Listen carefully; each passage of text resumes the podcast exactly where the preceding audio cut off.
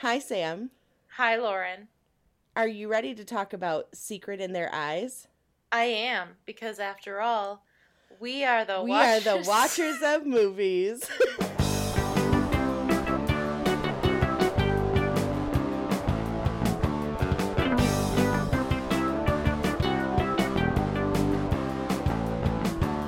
That was a little bit off because we are recording separately due to Yeah. quarantining, social distancing, I guess is what it's called. yeah, we're uh so instead of staring at Sam for an hour, I'm going to stare at my screen for an hour.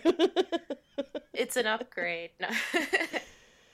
um no, this social distancing thing is like is It's super rough. weird. Um it is rough. It's eh, like oh, so last night I went to my parents' place and um so it's Friday night and I'm out on 28th Street, which you and I both know is like a crazy busy street yeah. and there was like maybe all of five cars. It was freaking spooky. Like there was no one in the mall, no one in the mall parking lot. You know, like when I come out of my um when I come out of that that road that I'm on, I can see like right into the mall Oh, parking right. lot. And there was like nothing in there and it was just it, I mean it was insane. Like it took me 2 seconds to do a left turn when it usually takes me like I don't know. Yeah, I don't even attempt. I never even attempt a left turn from that intersection because it's so busy. It's terrible. Yeah, that's. yeah.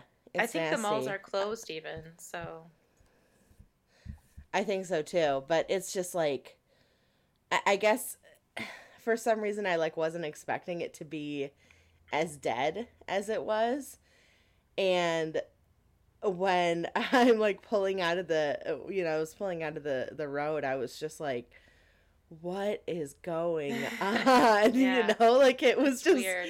it was just freaking me out and it like gave me a bunch of anxiety because I I just wasn't used to seeing that, you know, and I'm used to seeing the street so busy that I was just like this is insane. This is crazy. you Yeah, I drove to my parents' house across Um, town earlier this week, and I usually take the highway, and I take it pretty much rush hour because I usually go right after work, and the highway was like clear and easy. There was a few cars. It wasn't empty, but it was really weird to drive through the busiest section of the highway at rush hour with I don't know, 10 other cars around me maybe even maybe not even that.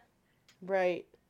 Are you and you're usually like do you usually have the kind of traffic that's like start and stop? It's not quite that bad, but there's I mean it's it's kind of hectic to try to like change lanes and and things like that.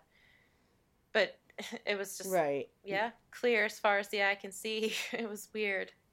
But it I was That I was really telling you weird. yesterday that since we've been working at home all week and I haven't really been going out that it kind of it's easy to forget that something is happening. Like I'm just in my apartment Yeah. all day every day, so I kind of forget that like that there's actually something kind of scary going on. I don't know if that makes sense cuz I do check the news. I'm not totally holed away or anything, but since I I don't really encounter many people and I'm just staying in this 750 square foot apartment most of the time, it's kind of easy to just forget the outside world even exists in, in some aspects. You know, the only difference is no, I like know. sometimes I'll be like, "Oh, I have to go to the store and pick up something." And then I think, "Uh, I don't want to go for just like a flippant reason, you know." So I so I avoid that. Yeah, I'm the same way. Like I don't want to I'm like, uh, I don't I don't want to just go. And also, you know, I went to like Meijer, which is like one of the, you know, for those who are not living in Michigan. those are one of those uh you know, big name like Target type stores, but more like a grocery store. And it was just I don't know, there's too many people there and like it was just I didn't want to like be there. You know, like I was feeling too anxious. I was like, I don't I don't know what kind of people these are. Like, are these the kind of people that suddenly realize that they have to wash their hands and so they bought a bunch of soap when before they like were just living on, I don't know, like scraps or whatever. You know, like you know, like are am I surrounding myself with these kind of people that just learned to wash their hands and they're 50 years old? That's disgusting. Yeah, well, I can't I handle if it. They're wash- if they're washing much. their hands now, better late than never. But I was I went I went shopping last weekend to do my main grocery shopping and I went early in the morning. I went pretty much as soon as the store opened. And there was a guy, a young guy, he was younger than me in the checkout lane and he was just like inching closer and closer and closer to me. Not not in a creepy way, just in like an oblivious way. And I don't even like that on a normal day when there isn't a, pl- a pandemic and it was driving me insane. Like oh, I yeah. had to reach into his space to put my card in the card reader and I thought surely he'll notice that I'm that he's in my space and he just stood there totally oblivious the whole time and I was really annoyed because on a good day that would annoy me, but in times like this just what are you doing? You know, I so that kind of that bugged yeah. me. But. Well, yeah, and it's like it's like, what is there not enough room for you, buddy? like in this world, you have to impede in my space too. Like, move back, man. And it's especially since it's the type of thing where you know, like you know that there's something going on, and not you, but like this guy, you know, he knows that there's something going on. There's a pandemic in this world, and he is just like all in your space and stuff like that. And it's like dude back the fuck off. Like buddy like yeah i know i get it. And that's that's the same thing that happened with me and that woman who was like right behind me and i don't know how long she was behind me oh damn it hold on he's on the you have to get off the tv buddy come on ah i can't throw i just try to throw shit at him and he doesn't do anything get off the tv Get off the TV. Lauren has her Lauren has her dad anything. staying with her right now, so that's who she's currently yelling at. He's very mischievous. The cat. he won't get off the TV. Anyway, yeah, no, it's it's like, you know, with that woman standing behind me at Meijer, and she was like touching me and I'm like, "No, don't uh-uh. Don't don't touch. First of all, like what makes you think it's okay to touch me even if this quarantine wasn't yeah happening? what was so she you know was, like you're still in my personal was she, like, space pushing like sort of pushing you in moving forward and just kind of being pushy basically no she was like trying to get around me but she was like touching my i think it was like my hip or something or like my lower back but it was oh, enough where it was like kind of an intimate yeah it was like an intimate thing and I was like, no, don't touch me. You know, like, don't get near me, especially since it's like maybe have some awareness because there's an like a, a pandemic going on in this world and like the government of like governments around the world are shut down so what are you doing getting all up in my space and touching me it just weirded me out. It was like I, I just I'm like, how are you that oblivious? That's you weird know? behavior. I it think was... it's weird. Like even if you if you isolate the situation and pluck it out and put it in like March 2019 when none of this was happening, it would make me equally uncomfortable. I'd say, "What are you? Why are you touching oh, me?" I totally. Agree. Everyone's gonna get their turn. Oh, You don't yeah. have to touch me. You don't have to push me. If you want to get around me, you could say, "Excuse me." It's it's weird behavior. I I just think as a general rule, people should just like not touch each other if they're not yeah. like close. I think know? there are people that like, are just touchy, and I think that that's yeah. Not, it's not necessarily, and I don't think they mean anything by it. I think it's just their nature. But I think if you if your urge is to touch people, you you might want to like try try to think yeah. about it before you approach somebody and try to avoid that because I I don't think I think more people dislike it than people like it. I think so too, but also it's it's the type of thing where what if someone had previously been in a situation where they had been assaulted or something and so touching them is like is like a big deal to them you know it, it's just it's just being conscientious like being conscientious of other people around you and realizing that hey not everyone is going to be a touchy feely person like you so maybe don't touch people. Yeah.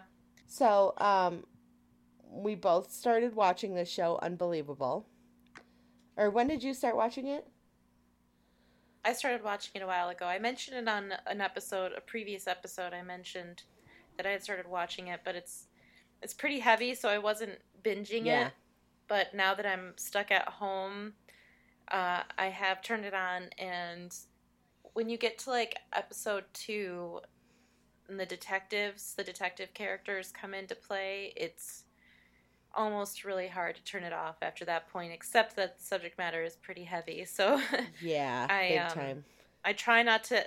I haven't really binged it, but I have been watching it continuously. Like I watched multiple episodes this week over the course of multiple days because it's it's so good. The characters, the the performances, I mean, by Toni Collette and Merritt Wever are phenomenal. Oh, man.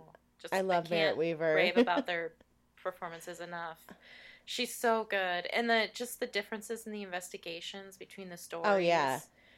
it's it's an incredible, an incredible TV show, and it's based on a true story, and it's really Yeah. sad. um, I love Toni Collette and anything she does, really.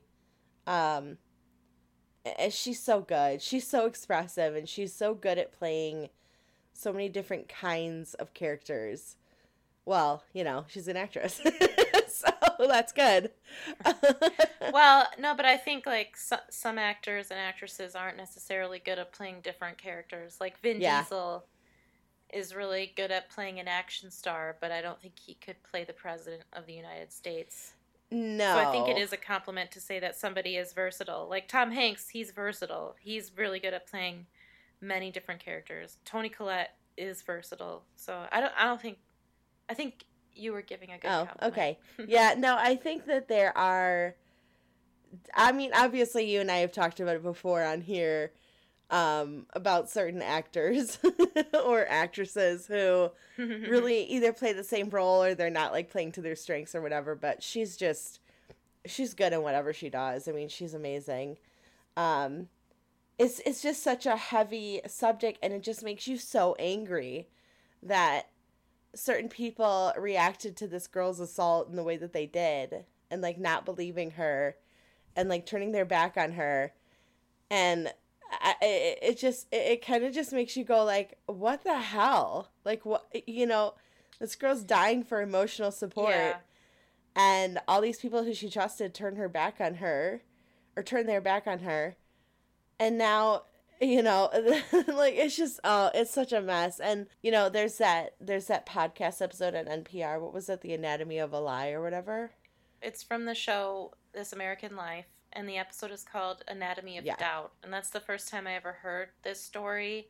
And it's an amazing episode. Um, they have interviews with the real people that were involved, and the real girl, Marie, who was initially assaulted and the one who wasn't believed, and interviews from her foster parents and from the detectives on the case. So even if you don't necessarily want to watch the show, because the show has some pretty graphic imagery. I I would say that the the rape scenes are not as graphic as like a normal sex scene in an R-rated movie, but they are graphic because they're kind of shadowed and scary. Yeah. So you do see you do see some things, but not necessarily as much as in like a normal sex scene. But it's still so heavy that it's you see enough. I you don't want to see any yeah and they're you know? very they're So very if you brief don't- if too you don't- the scenes where you see yeah the Right. assault um they only last for like i don't know maybe two seconds or something they're very brief but Yeah, they're like two second snippets that the girls sort of remember. So if you if you feel like maybe those images or that time commitment of watching the show isn't for you, but you want to know the story, I would highly recommend looking up the episode on This American Life because it's it's very powerful it'll make you mad and it it packs a punch. It'll make you real mad Yeah, it'll make, you, angry. real mad It'll make you very very angry. I would recommend actually since we're on the subject, This American Life is probably my favorite. It's a radio show, but I listen to it. I listen to the archives and everything as podcasts basically, and I I would give it three thumbs up if I had an extra arm. It's my favorite. So yeah, yeah, it's uh it's good yeah for sure it, it's um it's definitely heavy but i think it's it's important to also be aware that there is a rape culture out there and this this story is like the epitome of rape culture and it's just like it's just so important to like realize that you know you, you can't blame the victim and you have to like trust and accept other like and, and, and and offer emotional support to the people who need it the most you know? I think the saddest part is they didn't believe her. She didn't name somebody. She didn't know who raped her because he snuck in at night and was wearing a mask so she never pointed her finger at anybody and people still didn't believe her because i think it seems to me like if you're saying hey this specific man raped me, I think people are more apt to not believe you because they'd be like, we know this guy, he's the best, you know, and that's really sad.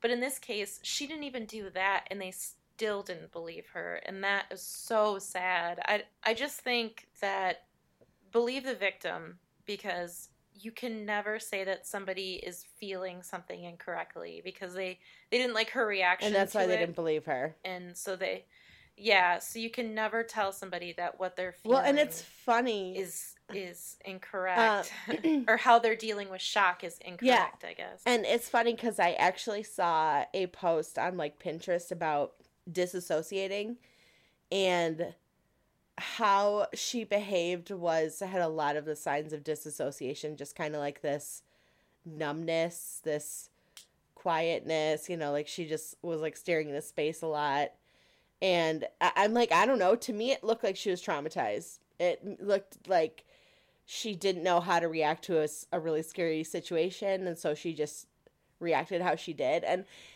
I just I don't know why so many people were ready readily willing to believe that she had not been assaulted when to me the fact that she was so quiet and she was so distant seemed like it was a sign of trauma and everyone was just like, "Nope, she's lying." Yeah, on the on the episode of on the This American Life episode, one of the foster moms said, "If I had been raped, I would be crying." And I thought, "Well, that's not a very good basis for like any sort of investigative yeah. argument." Like, well, if I stubbed my toe, I would cuss really loud, but if my mom stubbed her toe, she wouldn't. So does that mean she stubbed her toe? She didn't yeah, actually stub no, her toe. You know what I mean? like to me how I react to certain situations is I get frustrated, I cry. I'm upset, I cry. I'm a crier. And then I and then there's this other girl I know who I'm not I'm not going to name names, but she is very stoic. And I was thinking about her actually while I was watching the show and how she was just she's a very stoic and distant person. And if something like that happened to me, I would cry and I would freak out and I would be losing my shit, you know, having a breakdown. But yeah. someone like her would not because that's just not how she is. And it's just, I, I, I mean, can't ever base how someone reacts to trauma on whether or not it's the truth because that's stupid. And like, and again, like what you said, that's has no evidence whatsoever to what really happened. And also, like, I mean, wh- what? Like, it's it's trauma. People are tra- like, it's trauma. Like, you just you react to trauma and how you react, and that's it. That's that's the end of the story. It does not have a defined parameter of reactions, and it, you can't and I don't know, and, and that, I think that's just what made me so angry was that everyone's like, oh well, she didn't react the way that I thought she did, so she's lying, and it's like, okay, sit down, shut up, and maybe think logically for a second here before jumping to conclusions, you know? Right, and I think there's also a correlation. Um, her investigation was done by yeah. male detectives and the later investigations for the other women that were raped were done by Merritt Wever's character and Toni Collette's character. And as female detectives, they had a lot more empathy for the victims than the male detectives did. And also, they discuss in the show, and I think this actually ties in really well to the movie we did today. They discuss that um, in within investigations, murder investigations get a lot more coverage than Yeah. rape investigations. And so that is also sort of a prevailing notion of the culture that rape doesn't quite have the, the gravity that murder does in terms of police response and how long they'll investigate something. So I thought that I think that's really interesting as well. And I, I think that possibly if she had had female detectives on her case, it might not have gone the way it did because they might have been more empathetic to what happened to her. So did you want to start talking about the movie? Yeah. All right. What did you think of it? I'm very excited. Okay, so um I liked it. I liked it a lot. I thought it was really good. Mhm. Um I was super disturbed by the ending. Like we'll Yeah, like we'll yeah. get there, but like I was sitting I was at my parents' place. I watched it with my parents. And um I was sitting there for like 20 minutes just like whoa. Like w- whoa. I, I mean, I I couldn't even I, just I know the twist at the end is insane. it's fucked up. It's so fucked up. And it, it was yeah, I mean, I think we should get there. I think we should let let's get there first. Let's discuss let's discuss um the rest of the film. I got to pull up the synopsis cuz you know I have like a really bad memory. she watched it last night, Yeah, terrible memory. like Drew Barrymore in Fifty First Dates. Yeah, every day's a new day for me. Um I'm like, "What?" I I'm- will say, um, I'm married so- and have children. I had no idea. I hate that movie, by the way. I like Drew Barrymore and Adam Sandler, so I'll pretty much forgive them for anything because I think that they're.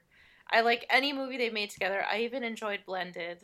Oh, I never saw So- Blended, but um, I'm not. I'm not telling anybody to watch them, but I'm saying me personally, Samantha. I I'm a Drew Barrymore, Adam Sandler fan, so they really can't do any wrong. it's so funny. you and I like the difference between. Because her and I were talking about Jackie Chan, and I was like, "Oh, I like Jackie Chan. I think anything I see him in, I like." And she's like, "No," and I was like, "Uh, okay." It's um, it's not necessarily him personally. Uh, I just know that his movies are going to be full of zany fight scenes that are going to bore me. So if I if somebody's like, and starring Jackie Chan, I'll be like, oh well, now I don't have to see that movie. So thank you for telling me he's in it. I just I get bored during like ridiculous long fight scenes, and when the and when the plot is so contingent on fight scenes, that starts to really bother me as well. So, I, That's funny because I love the fight For scenes. some movies, I think they're really like, fun. like in movies like Lord of the Rings or Avengers or things of that nature, the fight scenes don't bother me as much because they're innovative. But Yeah. know, there's just something about like movies like the the Bourne the Bourne movies. Yeah. Whenever there's like fighting, I think, okay, this is fine. Let's get back to the story. I don't care about the fighting, you know, or Right. so. I See, just, I'm the opposite. Because, like, Lord of the Rings, I thought had way too long fight scenes. Like, I was like, okay, yep, we get it. Epic medieval battle scenes. You're not a fan? no, I'm not a fan I of epic medieval amazing. battle scenes. Um, They're so good. I love them. I, I, love it when Legolas and Gimli are at Helm's Deep and they're like counting their kills. I don't know. It's funny. Anyway. no, I I think that's just another another like like we're just we're just so different in our movie taste, which I think is why this works so well, you know. Um because I for example, I do like some Adam Sandler and Drew Barrymore movies, but you know, I hated 51st Days. Like I thought it was super creepy. And I mean, I just I it was just so creepy to me. Like it really weirded me out. I was like, Mm-mm, nope, this is not. anyway, he just had to make her fall in love with him again every day. yeah, but.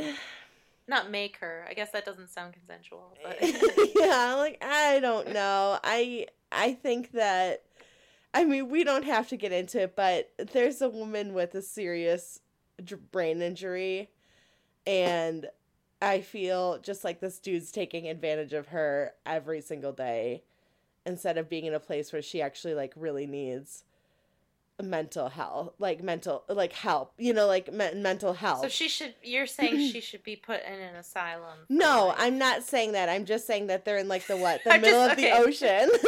Like her dad was there though. She was it wasn't just the two of them. weren't they on a sailboat or something yeah okay see that's my first problem okay well so i want to get back to the movie because people are people are itching to know what we thought about it and i wanted to say about the movie. Speaking of Adam Sandler and Drew Barrymore, this is my segue. I've never had a problem with Julia Roberts. I've always enjoyed Julia Roberts. I think she's she's an an actress that is opposite Toni Collette. She's more like a Vin Diesel. Her characters are very similar most of the time, but not in a bad way. I think she's consistent. She's sort of like Tom Cruise for me if if she's going to be in a movie, I know that her performance is going to be solid. Yeah. And I'm not going to have a problem with it. And a lot of people oddly throughout the years, a lot of people have problems with Julia Roberts, but I I never have. I've always enjoyed her performances and I think she makes generally pretty good movie decisions. And I I think she's I think she's great. I have no problems with her. I kind of put her as the same level as like Sandra Bullock. I think Sandra Bullock oh. might be. I mean, that's a good thing. I I really like Sandra Bullock. I think Sandra Bullock might be a little bit more talented than her, but I, think again it's like the same thing. Like generally, Sandra Bullock makes pretty decent movies. I mean, there's been a couple here and there, like The Proposal, which was weird, but I liked that. Oh my god! no, I'm just no, I'm just I'm just I was just messing with you, okay. but I did actually kind of think it was entertaining. Oh but I don't God. like the premise. It's so funny because I hated it. I was like, this I wouldn't really say creepy. I wouldn't say that it's a good movie, but I kind of I I like Ryan Reynolds. So I do too. I, I think, think he's funny. And I feel like there's sort of a I don't we don't have to get into this, but anyway, I I'm not as big of a fan of Sandra Bullock as you are. So okay. Okay. Yeah. Um, no, I think that Julia Roberts, I agree with you. I think that I, I don't, I can honestly say off the top of my head, I don't think I've ever seen a movie of hers where I didn't at least go like, okay, yeah, you know, I mean, right. I didn't like Pretty Woman, but that's just kind of my own thing. That's not necessarily a performance issue. It's just I just didn't like it. Um, so no, I I totally agree with you. I think I think she's a very talented actress. I think she's very solid in what she does. She has a tendency to um just provide good performances for the movies that she's in, you know? Yeah. I think she's she's solid and directors can count on her, I think. And that's a good trait. Yeah, I agree. So okay so they first introduce um, Chiwetel Ejiofor, and um, that scene where they found Carolyn's body in the dumpster. So I was watching with my parents, and my mom was crying really hard, and I had seen that scene before, and I did not. I got emotional because it's a very emotional scene, but I didn't cry.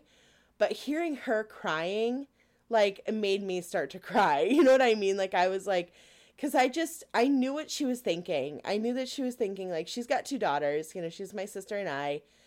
And being in that type of situation where you find your daughter's dead body in a dumpster is I, I mean devastating. How do you how do you move on from that? And her oh and her reaction, like my mom's reaction was so it's so intense. It just it, I'm I tend to be I call it a sympathetic crier, but especially when I see my mom cry, I will start crying. You know, it's like cuz I mean I love her. Seeing someone that's you love in pain yeah. and and distress, it, it, how can you not feel, you know, uh, that that spike of empathy or that spike of emotion associated with that because it, I don't, you know, I don't want to see her crying. And so, but uh, I mean, Julia Roberts' reaction was so good. I mean, uh, so good, so heartbreaking and awful, Yeah. and just like every part of me, like I- I'm getting, I'm getting emotional talking about this now. Like I can feel myself getting a little choked up because it was such a good scene. It was so emotionally driven. her performance in that scene was outstanding because when they first arrive at the scene, they think it it's just a run of the mill sort of we found a body in a dumpster and she's joking around with the other people saying, "Okay, you guys are going to want to pay attention. We're collecting evidence." And she's sort of talking down to them. And then Ray, the character played by Chiwetel Ejiofor, Ray goes to the dumpster first and he recognizes it and he is taken over by emotion Yeah. and he walks over to Julia Roberts' character, Jess. Her name is Jess in the movie. He walks over to her and she's like lighthearted, her face is happy and he's freaking out and he can't even talk yet and the change that she goes through in this moment of nonverbal communication is amazing because she sees how upset he is and he can't get words out and she slowly starts to get as upset as he is and she doesn't even know what's what's happening but she knows that it's going to be something intense and I, I thought that that moment was just a, a really great performance from both of them but specifically Oh, yeah. her, they just the have a lot- expression They have a lot of with no nonverbal um is pretty amazing kind of communication scenes in this movie and the two of them together are they're very good at hmm you know um acting off each other's emotions. Um i mean i thought the cast was great. I i love Chiwetel Chi Chiwetel Ejiofor. I i love him. I'll see anything he's in honestly. Like i'm a huge fan. Like i don't i think the I think the first thing I ever saw him in was Kinky Boots, and he was a drag queen in that. And he had it, it's with uh, Joel Edgerton, and yeah, and it's a Joel Edgerton has a um he makes shoes Oh, for a living, like he has like a factory, a shoe factory, and Chiwetel Ejiofor wants to buy some shoes from him, but he wants like sexy, like like like thigh length boots, you know, like sexy boots, kinky boots. and he has this amazing monologue where he talks about the color red. And it's- Mhm, mhm, I, I'm not even gonna tell it because it's it's just so good. Like he's so full of passion, and it's it's worth it. It's oh, it's worth seeing that movie. It's cute and it's funny and it's lighthearted and it's very like it's a cute movie. You know, it's happy. It'll make you make you feel good. You know, um, but that's the first thing I ever saw him in, and I was like, who is this powerhouse of a Yeah. man? I love him. Let's watch everything he's ever done. well, not every everything, but I've seen a lot of stuff. yeah, he's very good. yeah, he's Um, really So he's okay, really good in this movie. so then they introduce um, Claire, Nicole Kidman's character, and my my mom's like, she's like they loved each other, and I was like, yes, thank you, I can tell. like from the moment that they looked at each other, I could tell that there was like something going on between them. yeah, the movie has basically like two plots. Like the plot of Julia Roberts' daughter getting raped and murdered, and then the plot I of know. Ray and Claire loving each other but never being together. it's like both stories take almost as much screen time. And I really like that. I like that they sort of have crushes No, on each other, but there's there's no romantic storyline, you know. It doesn't it doesn't get bogged down Right. by by something like by a tryst or any sort They of They like hookup. they hold torches for each It's other just for they like both 12 have years, crushes on each other. essentially. Yeah, I I think this is an interesting movie about um how the daughter Right. well, at the end he talks they they say the phrase life sentence. Um like the daughter is the one that gets murdered, but all three of them basically their lives Right. as they knew it sort of ended when she was murdered, you know? So I think it's a really interesting commentary on like time and regrets and mistakes and uh, yeah, an obsession and how just because you're alive doesn't mean you're not not wasting your life, but I mean like 13 years go by in this movie and it's like they're all like him and Yeah. Jess at least are in the same Yeah, well, spot. And the only one who seems to have really kind of moved Does on is um is Claire. And she's a DA now or no, yeah, she's a district attorney now, yeah, which is awesome. Um and it- you know, they're they're both kind of like both hmm Ray and Jess are are you know Ray is still every single night he's going through this database of these different men and trying to find Marzin who is the killer of the daughter. Um and I mean he's obsessed with it. He's spending his life every Mhm. single night for hours and hours going through these pictures for 12 13 12 years.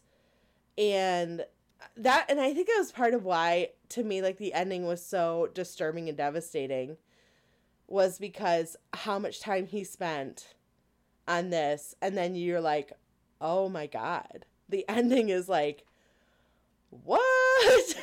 You know like you're just it's so shocking. It's it, you're just not prepared for it. I think there's there's an interesting aspect of the movie that Ray Yeah. and Jess and Claire are on like a counterterrorism force within the FBI, I guess. And so they're in charge of watching a mosque and this this part of the story takes place in 2002. So September 11th has recently happened. So and they're in Los Angeles and they don't want a terrorist attack to happen in Los Angeles. So they're on this like counterterrorism task force and they're watching this mosque and the person who rapes and murders or the prime suspect, the person that they have narrowed it down who has raped and murdered Jess's daughter is the um the informant What's the word? Informant who has Yeah. infiltrated the mosque, and so they don't want to. The they being like the FBI and the higher ups don't want to investigate him for rape and murder because he's giving them so much counterterrorism intelligence within the mosque.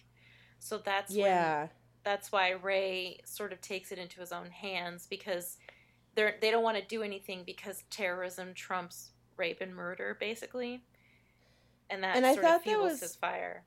Yeah, I think that was an I thought that was an interesting um kind of like a moral qualm almost because Oh, big time! Not even almost like for sure. Oh, big time. Yeah, because it's like okay, so this guy is obviously a brutal, you know, a brutal human being who has no problem um taking the life of a woman and assaulting her. But at the same time, like how far do you go before you go, okay, is it more important for this guy to still be on the streets because he might stop several more people or do we you know, do we um put him in prison for what he's done and it's just like it, you're I was kind of in the, I, I kind of just I didn't even really know like what would I do in that situation. You know what I mean? And um it, it's such a scary prospect because just because he has done this once doesn't mean that he's going to stop. You know, he could do it again and he could do it to many other women. But also what if you're saving thousands of lives, you know? And and, and it's very it's very it's interesting. like a trolley, the trolley problem. Yeah, basically. yeah, exactly. The yeah. Um But I think, I guess, I think that everybody was so scared of another terrorist attack. They're sort they were sort of blinded to immediate justice, and I think that that is definitely an oversight because I think they could have, if they knew that he was the guy, they could have tried to slowly incorporate another informant within the mosque, and over time prosecute him for the rape and murder once they had somebody else in place. but I think the movie speaks of just the fear, the general fear. Well, and I think was, the oh, sorry, what were you saying? Just the general fear that was sort of rampant right after September 11th, and so that sort of fear can, I think, cloud your judgment. Yeah, basically. I mean, I, I from the perspective of uh what was that one guy's name that shitty cop? Um Siefert? Yeah Siefert. So uh, from the perspective of Siefert I could kind of understand why he didn't push the matter further. I, I just I, I I and I think a big part of it too was that it's they felt like they were on a a very short timeline because they didn't know when the next terrorist attack was going to happen, if it was even going to happen. And also, it could happen the next day. It could happen tomorrow. It could happen a week from now, a month. You know, they don't know. And so I I could see why they were unwilling to take Marsden out of the situation even if he was a, a you know, a, a dangerous predator because it's the idea that what if we do this now and the next day or in a month from now there's a terrorist attack and we could have stopped it by using this guy's knowledge. Yeah, exactly. So I don't know. I think it was a difficult situation, but I also think it was weird that that they would completely overlook murder, rape and murder. Yeah. That they would completely overlook it seemed crazy to me. Me too. And especially since if this guy is capable of taking the life of another human being, is every piece of information that he's giving them even true? That's that's another thing. If he's that I guess unsavory, why would they trust him as an informant? Right. I mean, yeah. they can't even trust him to not go out and murder someone. Like, yeah. Yeah. I mean, like, let's put things in perspective here for a second. What? so. yeah. Just, so that was. Yeah. It's a really interesting. It's a really interesting movie about just what fear does and what different people with different agendas can accomplish. So she was, and she was raped in a van, and hmm. the the FBI guy Siefert, the bad cop not bad, but the guy who who wasn't very kind and who had direct contact with um, Marsden, the guy who raped the girl, he found the van first and he burned it because right he didn't want them to find evidence of her rape and convict him. And I thought that was really messed up. Mm-hmm. It was mm-hmm. like it's one thing to it's one thing to set up a patsy, which is what he did with um who was it? Gazala. Oh um, yeah. But he had somebody like false confess to yeah. get them off the trail. And then Ray was like, you know, then Ray beat the crap out of Siefert, which I didn't think was the appropriate reaction either, but whatever. Um, but so I mean, but to it's one thing to set up a patsy and it's a whole other thing to completely destroy evidence that links this awful person to this awful crime and just be like, no, I need him to be around because I need him to, you know, be my informant. But it's also like, but okay, but why would you do that? Why and well and they say that it wasn't it wasn't him that destroyed it well i mean yes he physically destroyed the evidence but he wasn't the one that made the decision. It was uh, alfred molina's character morales. Oh yeah the main yeah. like the head of the yeah. Right. Um and and and god morales i could have kicked in the head. He uh, so like when they first introduce him and and Ray is talking to Claire and he's like, "Yeah, Morales is gonna ask you out to lunch. Like, you know, it'd mean a lot to me if you didn't say yes." Um, and then he did. I was like, "Ew." I was just like, he seems like a little bit of a predatory and I don't know. I mean maybe I'm just thinking this, but I got a little predatory vibe from him too. And he he just he just didn't seem as concerned as he should have been to the fact that one of his own people her daughter got raped and murdered, you know? And Yeah, I thought everyone seemed a little bit cold about the whole situ about the whole situation. I thought everyone Yeah. seemed kind of cold and it was really weird that nobody was like you know we're gonna find this guy they were all like no let the cops take care of it let the other people take care of it our job is terrorism i would think i it seemed so heartless the way everybody was it just did. sort of brushing it off. Well, and it, was heartless and it was heartbreaking because hmm this woman is suffering and everyone and not to mention but everyone sees her like everyone witnesses her first reaction to her daughter being in that dumpster. Like no one it's not like people are unaware of what happened. They literally saw her you know her absolute total breakdown over seeing her daughter in the dumpster. And you know one of the things too that really like stood out to me too was when she was in she was holding her daughter's body and she's going help me help me. And i was Yeah. just like it was just so sad. So it's just so sad. So good of a, of a performance I, yeah Uh, she's so good. amazing. She's so good. Like, whew, ah, that made me um. It definitely made me feel something. It made me feel um, like I I, I was so last night I was talking to a friend and I was talking about when you feel different emotions in different parts of your body, and then that, that sounds kind of weird, but like for me, anxiety is like my upper chest, but when I'm disturbed or when I'm upset, it's like my diaphragm. It's like right in the middle of my diaphragm. And when and also like and so when I'm feeling like emotional, it's like in my throat and the middle of my chest. And that's just like what I was thinking with when I was talking about that just now was that I was getting that like choked out feeling in my throat and like my middle chest.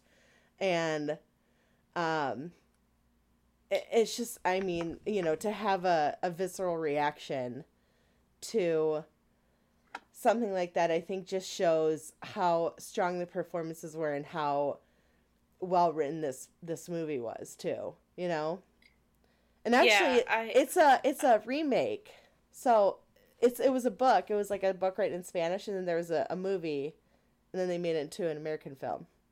oh really i Yeah. didn't know that Cause I was looking at so when I was looking at pictures to put on the Insta, um, I kept seeing.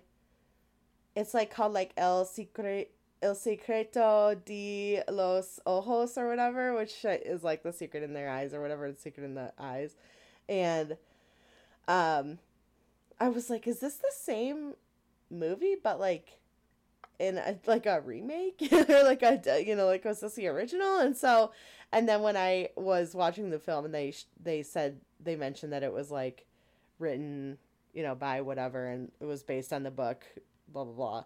I was like, okay, so they are the same film, just you know, just that Hmm, I Americans yeah i didn't know that don't like to read subtitles, so they hardly yeah ever. i guess um, because that's the same with Vanilla Sky. Vanilla Sky was um was a Spanish speaking film, and then they made oh they remake. Yeah, the the Spanish speaking film was called Abre los ojos, which means open your eyes, Oh, okay. and the then Vanilla Sky they remade into the the English speaking one.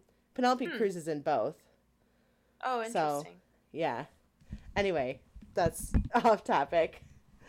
Ah. yeah i didn't know this movie was a remake that's that's interesting yeah, I'm wondering how good the uh, if the original is as good. You know? I my my assumption now that you've told me is the original is probably better, but Yeah. True. I don't know. That's generally how it seems to work. There was something that I thought was a little bit strange about the movie, hmm and that was because Ray and Claire liked each other the whole time. Yeah. And so Claire was engaged to be married when they met, when she came to work in their office in Los Angeles, but her fiance still lived in New York. And obviously, Philadelphia. Ray, Philadelphia, sorry. So obviously, her and Ray still, or her and Ray had like little crushes on each other. Right. But then the movie skips 13 years, and he said, "Why?" She said, "Why aren't you married anymore?" So presumably, he Ray left. Ray moved to New York, and right. presumably in that time he got married and divorced. And he said, "Why are you still married?" And I thought that it, I just I'm not sure. I know it's not the main focus of the movie, and I actually really liked that they just sort of liked each other from a distance because the movie would have been bogged down if there would have been any sort of love scene or story between them. Except, I agree. Big time. I don't. I, it, she said, "Well, you know, me and Ellis, Ellis is her husband, understand each other." And then later, Ray gets beat up and he goes to her house and she's sort of tending to his wounds and her husband comes home and her husband's like, "Oh yeah, why didn't he just move in? He's been living here for 12 years anyway." And I thought, I don't know if I believe that somebody could be that obsessed with somebody for 12 years and marry somebody else and be so obsessed that their husband knows about it. Does that make sense? Yeah, I, I actually kind of felt the same kind way. Of bothered me. Like it bo- I I think it makes sense in in a if you think about it like they liked each other when they first met, but then he left. He moved across the country. She got married. When he came back to Los Angeles, maybe that would reignite feelings then.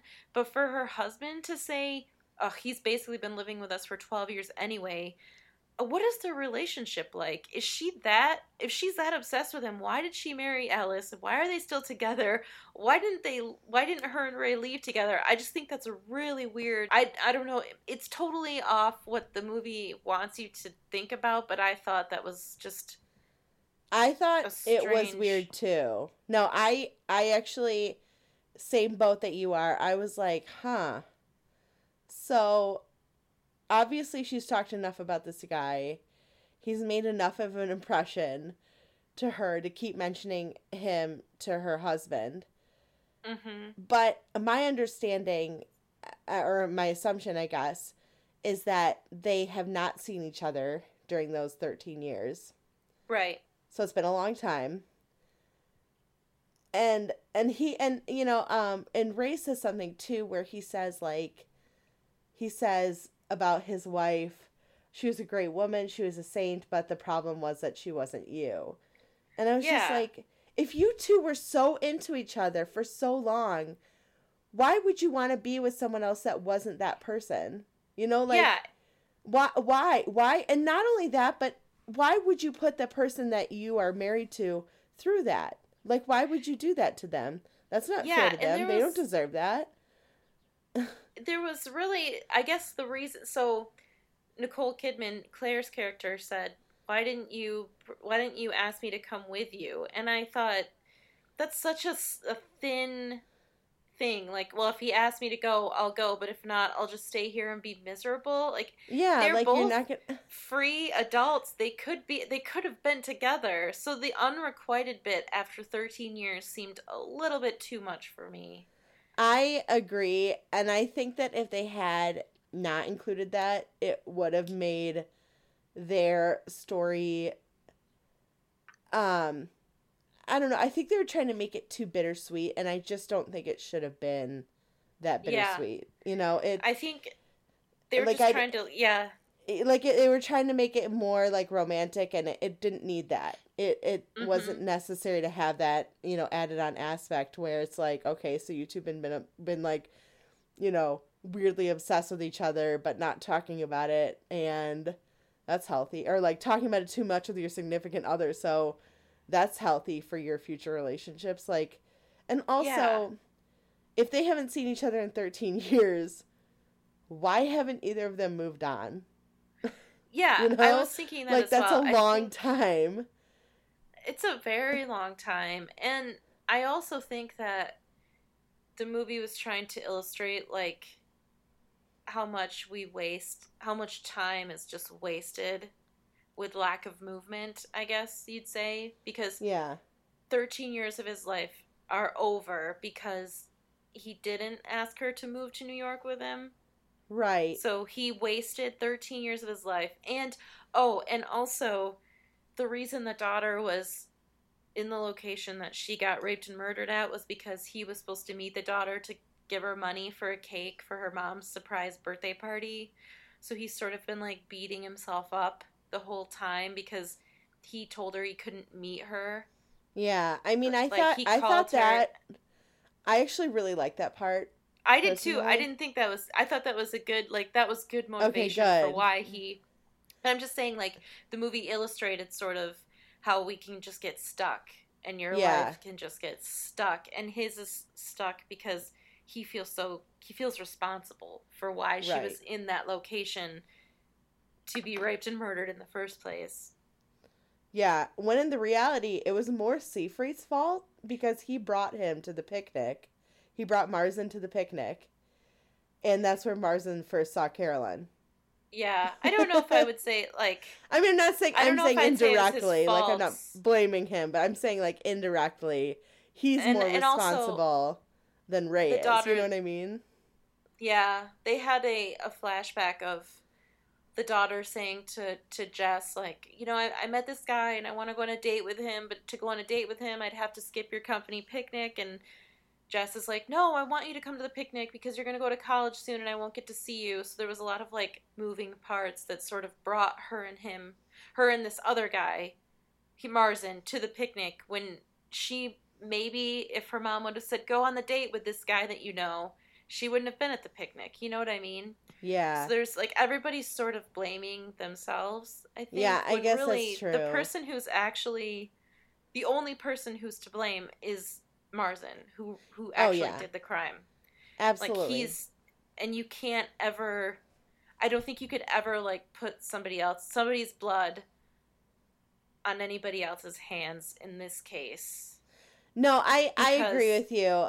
I I was just more saying like I mean if you're going to like follow the timeline of what happened that indirectly Seafried is more at fault than Ray is. You know what I mean? Like and I said that before. But like I don't know. No, a- and I absolutely agree with you. Obviously these you know, people are not responsible for her her death and her rape. It's Marzin. Marzin is 100% the absolute um villain here, you know? Right. Um exactly. I've so I've been doing a lot of I was thinking about this last night. I've been doing research on like the difference between antagonists and villains. And because I think it's I guess I didn't really realize that there's kind of a difference, but when I was watching this movie, I was like, okay, so here are the clear lines between antagonists and villains. And someone like Siefert is kind of an antagonist, and Morales is an antagonist, but Marzin's the villain. You know? okay. Yeah. Yeah, Mhm. and I I don't know, I thought it was kind of interesting and it was it was nice to see like the distinctive lines between um you know, between like the difference between what is a negative character and what's um not as bad of a character or like as I don't know, not like not depraved but like I don't know. You know what I mean? Like it was it was it was interesting. Um but let's talk about the scene where they bring Mars where Ray brings Marzin in to talk to him and Claire starts provoking him. Oh yeah, so there's right That before we get to that scene. So Yeah. they they they discover that he's a big fan of the LA Dodgers. Mars, Yeah. Marzin is. So Ray and um, the other cop that we haven't talked about, Bumpy, Uh-huh. they're scoping out Dodgers games, and they show them at a at a Dodgers game standing and looking into the crowd. And one of the fans was like, "Hey, sit down! I can't see the game. Hey, sit down!" And I thought that whoever made that scene maybe has never gone to a major league baseball game in their life because you could never stand up in front of a crowd that long because there's like Oh, no. that would tell you to sit. Like one time, I went to a baseball game with Mike once in Milwaukee, and I stopped on a walkway to take a photo of the field, which would maybe take three seconds, and somebody was like, "You can't do that," you know. So I thought whoever made this movie has never been to a baseball game before. But anyway, so yeah, they they no, apprehend also, him at the game. I thought it was funny that they're at this game. Did they even know where he was sitting, or were they just kind of looking? No, because it was it was ridiculous because it like fell in their lap that they happened to be in the section that he was sitting in. yes, like and so not only that, so far fetched anyway. This was a packed stadium. Like there. Oh yeah, it was hundreds, maybe thousands of people there. No, I mean, oh, there was, was there was probably eighty. There's probably like eighty thousand people there. Yeah, so they happened to be in the section where this guy happens to be in this ginormous stadium where there's a million people. They're all wearing the same outfits. Some of them even look the same. I mean, like they mistake some guy. It was, it was ridiculous. That I it was, I I couldn't get on board with that part. I was like, eh, that was the that one. Seems a yeah, little far fetched. the one part of the movie that I I didn't buy was that they would a see him in a crowd at a baseball game and b stand in front of the crowd for so long at the baseball game. Right and like but not anyway. only that but what if they did spot him and then all of a sudden everyone starts leaving? Like what are you gonna do? You're gonna run yeah. through this 80000 people to find mm-hmm. this guy who's wearing the same outfit that everyone else is? Okay. Yeah. Sure you and could do um, that. so so they apprehend him albeit unbelievably, at a yeah. baseball game. Well, and, and unbelievably, that Bumpy like just jumps off like the second oh, story. Oh my like, gosh! I was like, why idiot. would you do that? Like, why would you like? you're gonna put I mean, yourself in more danger, and he's gonna get away anyway, and yeah, you're gonna cause yourself was... harm. Like, I thought it was pretty unbelievable that Marzin's character was able to jump down that far, but then that Bumpy followed him. I was like, oh, well, and Marzin, like, his the, fall got the, broken by some poor guy, too. Yeah, some person who was carrying expensive concession stand food. Yeah, all over. but poor yeah, guy. so they bring him spent in. hundred dollars in concession food and then got his spine all messed up. Like, just an innocent party. like poor dude yeah, and then so then Bumpy jumps down, e- easily breaks his leg or whatever he did. He really messed himself up, and he messed himself up for the rest of his life too because he his has a cane later. Yeah, um, he has a limp. Yeah. So I mean, he's. I would imagine that he is probably going to experience pain from that injury for as long as he's alive. You know. Yeah, it seems like it. Um, but I was just like, "What are you doing?" What are you doing? you know? and uh anyway, okay, so they bring him in for questioning. And Claire starts to Claire had ripped a button off of her blouse when Ray had grabbed her um Yeah, Claire wanted to send him home because they didn't have any evidence against him. Yeah. So Ray like grabbed her arm and it ripped her blouse. Yeah. Well, yeah. So the the, the luckiest arm off. grab of yeah. his life. and then, um, so they're interviewing Marzin, and well, no, he is, and she comes in, and Marzin is like a fucking hungry dog looking at a steak, like oh, so gosh, yeah. obviously staring at her her breasts and this like side boob she has going on you know from her her like blouse being um the button being you know popped off mm-hmm. and i was mm-hmm. just like Marzin, put your tongue back in your mouth dude like you know yeah. just like and that i he was ogling i her. liked that scene though because she was so she knew like all the things to say to get him like on edge, you know? Yeah. To get him, to get him Yeah. Fired and, up, basically. Exactly. And um and she says something about his dick and and then he just like whips it out. yeah, was... she she insults him multiple in multiple ways to yeah. coax an angry con- confession out of him. She's like, no, look at this report. This like the rape the rape report says that she had injuries that would be given by somebody who was much better endowed and this kid obviously doesn't have a very big penis you know she said it in better language but yeah and then and so she was just finding different ways to sort of offend him when she and said he was he weak snapped. like yeah yeah He's- like she's like look at she was she was brutalized and that takes somebody who's strong not this little puny guy Yeah. And then so she insults his dick size and he whips it out to show them. And then he seems like he almost is trying to assault Claire. yeah, Um yeah. like throws her against the desk and then Ray beats the shit out of him. And but I was just like I had a feeling the moment that she stepped in that she was going to start or the moment that she started talking to him that she was like this was all just to get him riled up, you know? right And obviously it worked because he's like, "Oh, you want me to show you what I did to her?" Yep. Um and they were Mhm. like, "That's it. That's the confession." But then he sla- he slapped Claire. Yeah. Marzin like punched Claire, and Ray went bananas on him and Yeah. beat his face up. Yeah, He messed him up and then they let him go. Why did they let him go again?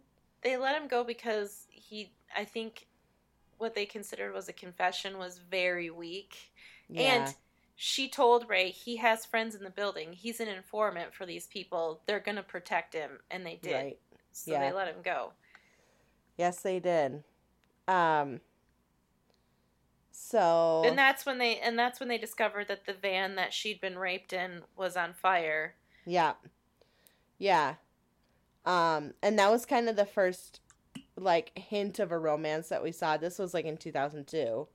So Yeah, they that were was holding kind of hands. for yeah, they were holding hands and that was that was sweet, but I mean, the fact that like, you know, the the van was on fire and that was just so upsetting. You know? Yeah. And Yeah, I think that was the that was like the nail in the coffin that told them that okay, this isn't going to be easy. We're not going to be able to catch him. They're not going to back us up because the terrorism case is too important to this office. yeah. And I I think that's and then also I think here's another another thing. I know that the movie is not about their love story, but it's put in for some reason and there are aspects of it that I thought were really nice cuz they were sweet and there were aspects that really annoyed me. So he said to her, I bet I'm to get sent back because he came from New York, I guess, and he said I'm to get sent back to New York. And sh that's when she held his hand. So I'm like, do they actually love each other? Because it seems like they're only making moves on each other when they know that he's going to be leaving town, you know? Yeah. So I don't know. I don't know what they're. I think he really liked her, but I don't know how much she actually liked him because neither of them were willing to like to make an actual move. You know what I mean? Well, and I think that's that's kind of what there there's a lot of that where you're like, I don't know if she really liked him, you know, like what you said. And then there's that point where, you know, the the husband Ellis is introduced and he says, "Oh, he's been living here for the past 12 years." So you're like, "Oh, well, she did really like him." But it was just but it's like a back to back to again to what we were talking about. So these people have held a torch for each other for fucking 12 years Yeah. and um like why not do something if you're not happy in your marriage why are you staying with the person that you're married to that's not fair to them you know they could go live their own life and Right. um and instead you know she's they're both just like no um i don't know well, we're gonna stay with each other out of convenience or i don't know it's just yeah. it, it I thought it was. It had some moments that I thought, okay, you're taking it a little bit too far yeah with this side love story, and Yeah, and if it had been like we have feelings for each other, but ultimately we know it's not going to work out, it would have been one thing. But it didn't ever seem like that. It was kind of just like we have feelings for each other, but neither of us are going to admit it. And yeah. mhm. and I know Ray was obviously doing it out of respect for her because she was engaged, and he said that several times. He said that to Jess and everything. yeah. um, yep. But I mean, she clearly, I don't know, it didn't. From the moment she mentioned Ellis, it never seemed to me like there was like, oh my god, I'm getting married to like the love of my life. You know, it was never like an excitement. Like she's like, yeah, oh yeah, no, I'm yeah, I'm engaged or whatever. You know, yeah. like it, it, just it was never. It just it didn't seem like there was any excitement as to the fact that she was engaged. Where it seems to me like if you're gonna marry someone, you should be excited to marry them and be looking forward to spending your life with them because you love them, not just because it's like a marriage of convenience. Because exactly, it's and it's not like if it's not like it's a storyline where like she needs him because she, eh, for some reason, is unable to, you know, do things herself or she's not she she's just you know like not a good character or something like that. She clearly is a very intelligent woman. She graduated from harvard and mm-hmm it may and ends up being the district attorney. So she is a very smart and very good. Uh, you know, she's very good at her job. So there's no excuse for her to stay with someone out of convenience because she like needed his money or something. It just it, I don't yeah, know. I that I guess that bothered me. It bothers it because I think the only reason like one of the main reasons she stayed in Los Angeles because she wanted to get the promotion eventually. Right. But they, I don't know. I, I just think that there it was kind of a weak thread in some parts, especially the 13 years later part where yeah. you learn that they have been just like pining after each other for over a decade. That's insane. I mean, yeah. One or two years, sure. But like a decade but then like after one or two years you move on and you meet someone else and you go oh i really like them i want to marry them you know whatever. yeah or like, if you don't then you call that person and you say listen i really want to be with you and if they want to be with you that's cool and if they don't then you have to move on you know yeah and it would like, it well it would have made more sense if maybe he had like throughout the years been coming to los angeles and so they kept seeing each other but yeah, that didn't but seem the didn't. case at all yeah. yeah and he wasn't even working in um like the government or um you know the police or anything he was working for the new york mets. Yeah he was like so, in the security team yeah. for the new york mets so. So it, it's just i don't know. It to it's if they had like that there was no i don't know if there's any real reason for him to have been working for the mets in the storyline. Um because I think it's just because he said the badge he he told Jess like the badge sort of lost its flair for me after everything that happened.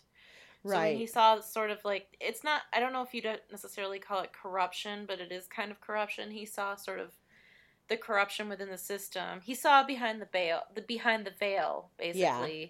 that their motives were not necessarily justice for all, but they had very clear directives about terrorism and and individual lives maybe didn't matter so much or he felt so i think that's why he left yeah. to work for the mets. And i think that that they kind of teased him um siefert kind of teased him about that because it's obviously seen as like a step down from a very prestigious fbi job. Right. Um but i'm i'm saying like if he had if he had kept being in law enforcement and they'd kept big like he had kept coming back to LA for whatever reason. And so it made sense that him and Claire had kind of like kept holding the torch for each other after 13 years because they kept seeing each other and their feelings kept getting, you know, reignited. Then that would be one thing. But mm-hmm. after 13 years and you're still like, "Oh my god, I'm still in love with you." It's kind of like why haven't either of you moved on? Like this is Yeah and it seemed especially seemed it, it didn't seem like there was any actual romance between them you know? Yeah like it didn't seem like they ever had sex or anything so there it's not that there was like that emotional component involved. I, I don't think they ever kissed. It was just they just cared about each other. Yeah. I, I it felt a little um not ridiculous but unrealistic yeah, I thought yeah. I thought that the the connection the emotional the emotions that they had for each other when meeting again for the first time in over a decade seemed a little bit strange because it, they had been apart and their lives had well her life had moved on Yeah. more so than his. But but so anyway, so he comes back to Los Angeles because he's been looking through the database of of incarcerated men, basically, Right. And he thinks to, that this to find Marzin's face. right. And there's a thin. I thought that his. At the beginning of the movie, almost immediately, I thought that his reasoning was very flimsy because he shows the pictures to Claire. And he said, I found him. I found Marzin. And she said, No, the nose is different. And he said, Well, he probably had a nose job. And I thought, I knew immediately that that wasn't going to be Marzin because that's a really. I, I mean, I don't know anything about investigating, but that seems like a really weird thing to be like, no, it's definitely him. He had a nose job, obviously, you know? So did Yeah. you think that it was him, or did you think that can't be him? Because I wasn't Um, fooled. I thought it was him. I thought it was. I was like, oh Okay. yeah, they're the same person. But and I I think that they did a really good job with the casting. I think that these two men did look a lot alike. I think it's the same. I thought it was the same guy. It's because I looked at the cast list. It's not? No, it's um hold on, I'm looking right now. It is Oh yeah, it is the same guy. Yeah, you're right. Okay, so I I guess I wasn't wrong. It was the same guy. Yeah. mhm. um but um when okay, when he played when he was playing Marzin, did it look to you almost like he had almost like his skin was stretched over his bones? Does that make sense? Like it looked like he had like almost like a plastic face. Like I thought he had kind of a weird face, both both of the characters. I thought Did you? his face looked. Yeah. I thought he maybe was wearing a fake nose as the rapist version of Marzin. yeah. because it, it seemed a little bit bigger. But um, I thought his his skin looked kind of. I I thought he had like an odd look. No right. what. Yeah, he did. I I don't know. As as Marzin, I was like, man, this guy has like he just seems like his skin is stretched over his face like it's like a plastic or like a rubber face or something, you know? Yeah. mhm. Um I can see what you mean. whereas when he played Beckwith Clay, Clay Beckwith, it didn't seem like he looked like that. But then again, you only Yeah. see Beckwith for like a second. Um, and I think they did um, they did doctor him up to look slightly different each time yeah, between the two characters because they were supposed to look alike but also not look alike. right. So yeah. So they found him they found him at this racing like at a at a horse racing place. Okay, And when this was strange. when okay when he was um when he was mentioned and they said that he was really into horses was your first thought like sexually because Yes, my first was. thought was ew. What does Okay, that mean? too. And then but no, but then the like they they chase him and he gets away and one of the stable boys offers to help them because he says I don't like the way he looks at the horses. And so Yeah. that just sort of like was the I was like, okay, for sure it's a weird thing. Like well he like he was standing near one of the horses and he was like talking to it and you couldn't really tell what he was saying but it sounded like he was like coaxing it in like a weird way Yeah, I don't know. It was weird. I thought it that was was, I don't creepy that aspect made me really uncomfortable, and I wish that they hadn't put it in. I I don't like it. I don't well like it wasn't any- necessary really yeah, it's totally unnecessary. I mean, I think they probably did it to say, look at this guy has unsavory sexual fetishes, so he's definitely a rapist. I think that that was like the thread that they were trying to do, but I I think you can portray that in any other way. But it- yeah I hated it. I hated that Well- connotation. It- was gross. I don't like I don't like thinking about like cruelty towards animals. And this sounds weird because I don't like thinking about cruelty towards people either, but it's like another it's like next level gross, you know. Yeah, well, it, it's next level gross because these hor- these animals can't understand what's happening to them, Exactly. They're and it's not like they have like horse therapy to go to.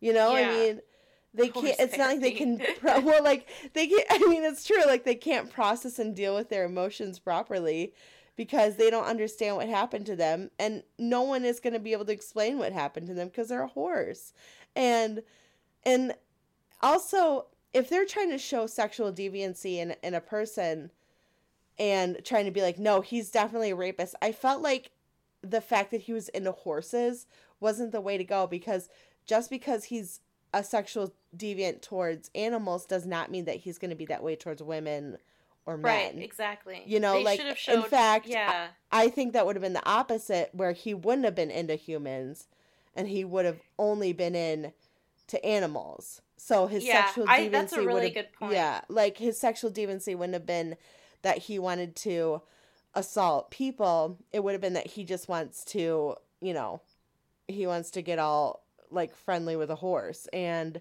yeah. And if you have readily available horses, you'd have no need to worry about people either. Right. That's a really good point.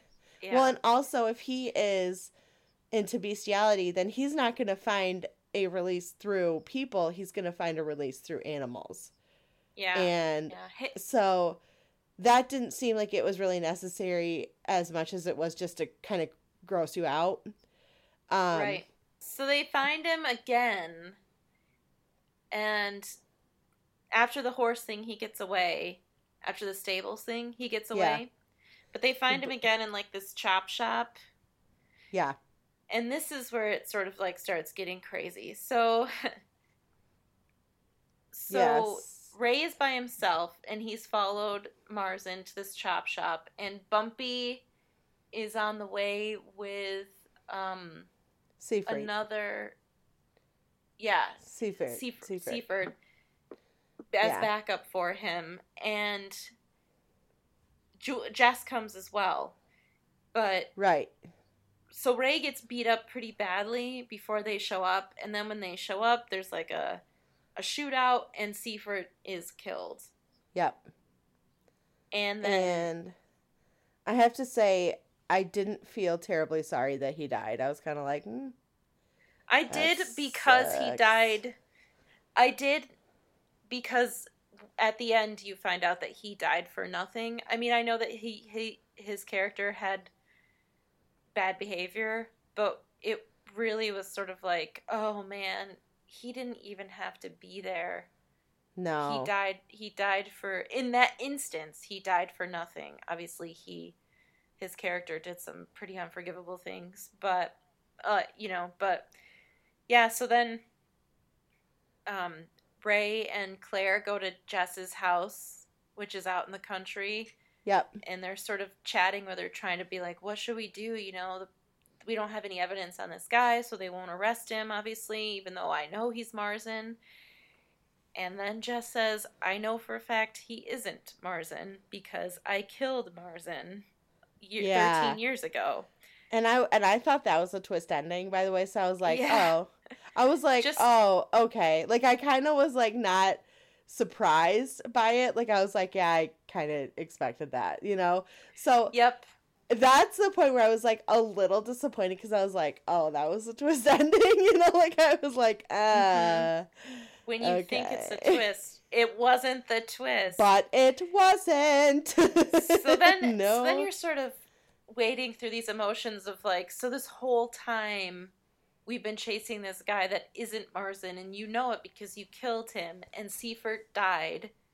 yeah, we thought we had a lead you know and then they they leave and and Claire and Ray Claire says you know I have some things to think about because Jess obviously confessed to murder so Claire Right. has to decide are we going to prosecute her or not because Jess said I buried his body in my garden.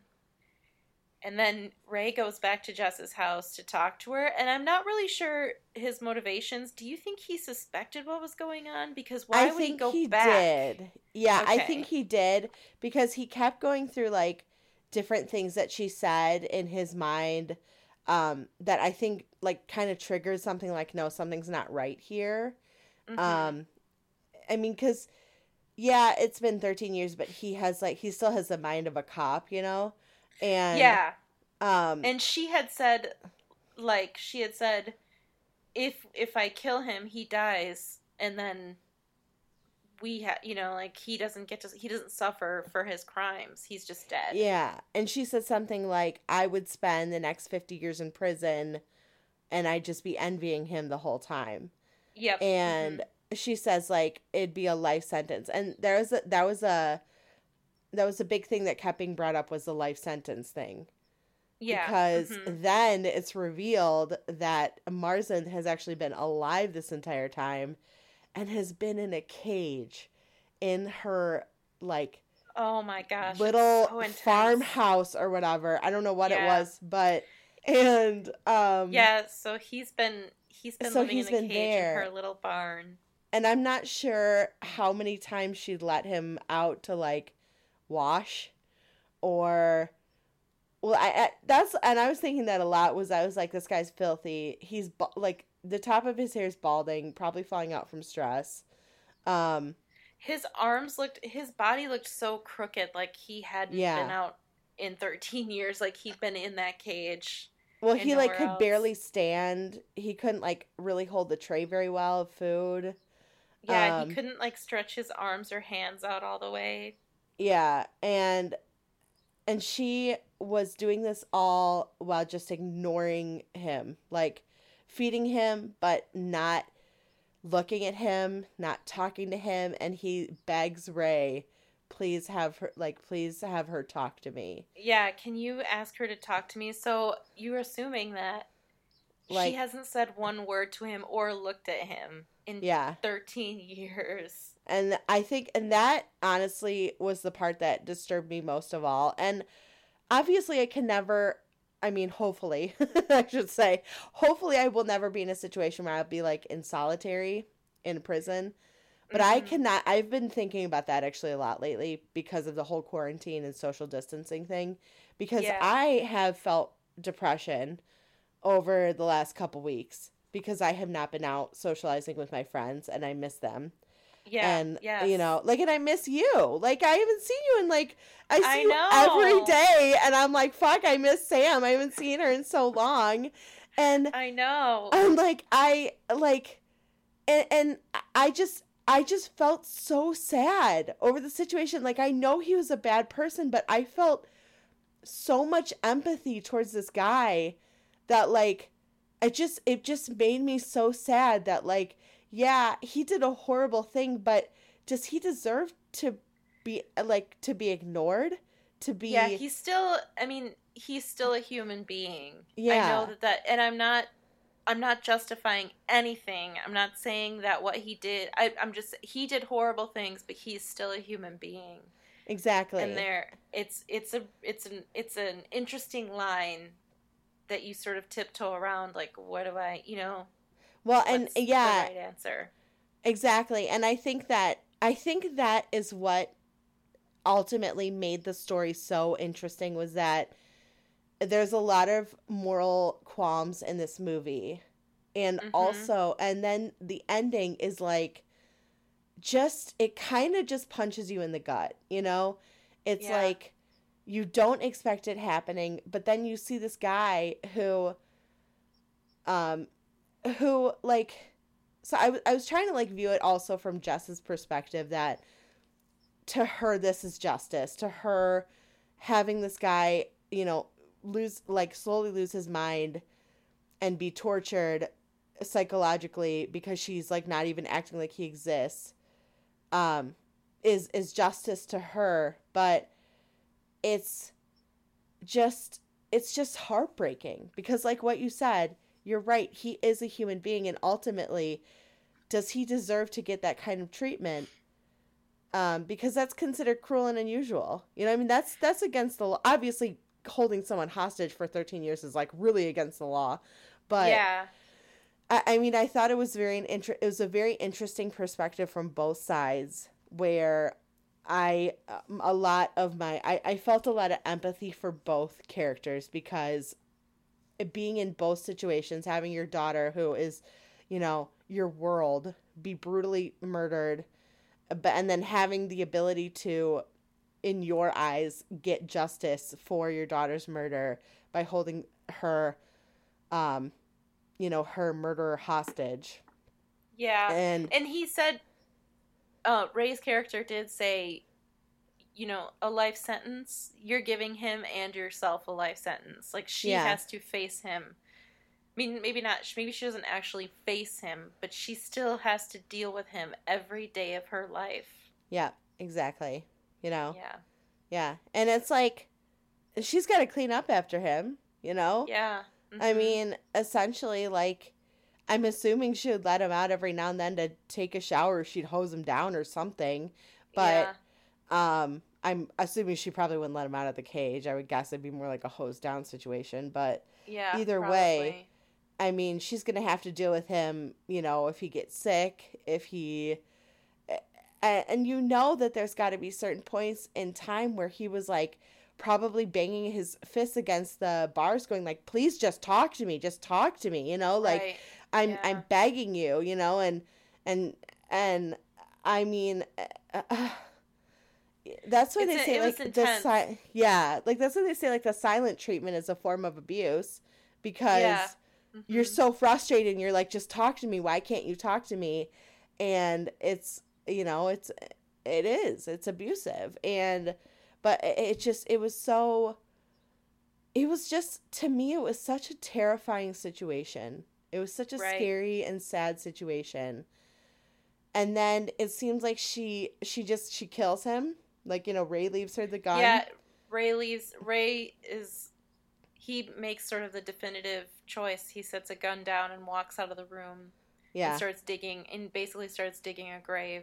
right And Jess And pulls the trigger. Yeah, and that's it. That's the Mhm. whole, and then it ends. And uh, I mean that, like I, I actually, so I was, I when I got home, I was kind of freaked out. I'm not gonna lie, I was like, I was, I was feeling really anxious, and I was like, that movie really weirded me out. Like I was really disturbed by the ending. Um, I felt like it settled like a stone in my stomach. You know, I, I just, I, I felt very I felt very saddened by the ending. I thought it was a very good ending though. Yeah, It- I it was- So unexpected. I don't did you see it coming when you first saw this movie? No, I didn't. I I think I knew that she might have killed him, Yeah, same. but I did not see it coming that he was her captive. Yeah, big time. I I when they said that she, when she was like, "Oh, I killed him," I was not surprised. I was like, "Okay, that makes sense." But yeah. yeah, when she held him captive, I was like, "What? Whoa." Um yeah. okay. And I almost think I almost think I know that this is weird, but fighting fire with fire, you think he's a terrible person because he raped and murdered your daughter, but you're not that much better than him. No, no, definitely. Well, And- no, and I and I think that's what makes again this movie so interesting is that there's so much moral ambiguity. What is Yeah. right and what is wrong? Like and- taking justice into your own hands in that way, aren't you just being exactly what you claim What he you is? hated. Like you're Yeah. you're a monster. You're being a monster just like him. Oh, yeah, big time. And Mhm. and almost and you could almost say that what she did was more monstrous than what he did. You know, yeah. like yes, he assaulted someone and he took her life, but she held him captive and then psychologically broke him down until he was nothing. Right. know, exactly. And I mean, eh, eh, that's just uh, this it I yeah. I mean, I so would you recommend this movie? I would. I think if you if you like crime stories and you like thrillers, well, I don't know if it's a thriller necessarily, but if you like crime stories, I would I would recommend it. I think Yeah. it's it's well done.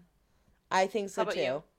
I yep, I would totally. I would definitely recommend it. I think it's I mean, I think really just the romance was kind of just a, an iffy part, but honestly was not that Mhm. big of a deal for me. Definitely Yeah. in no in no way a deal breaker. Um and the cast is awesome.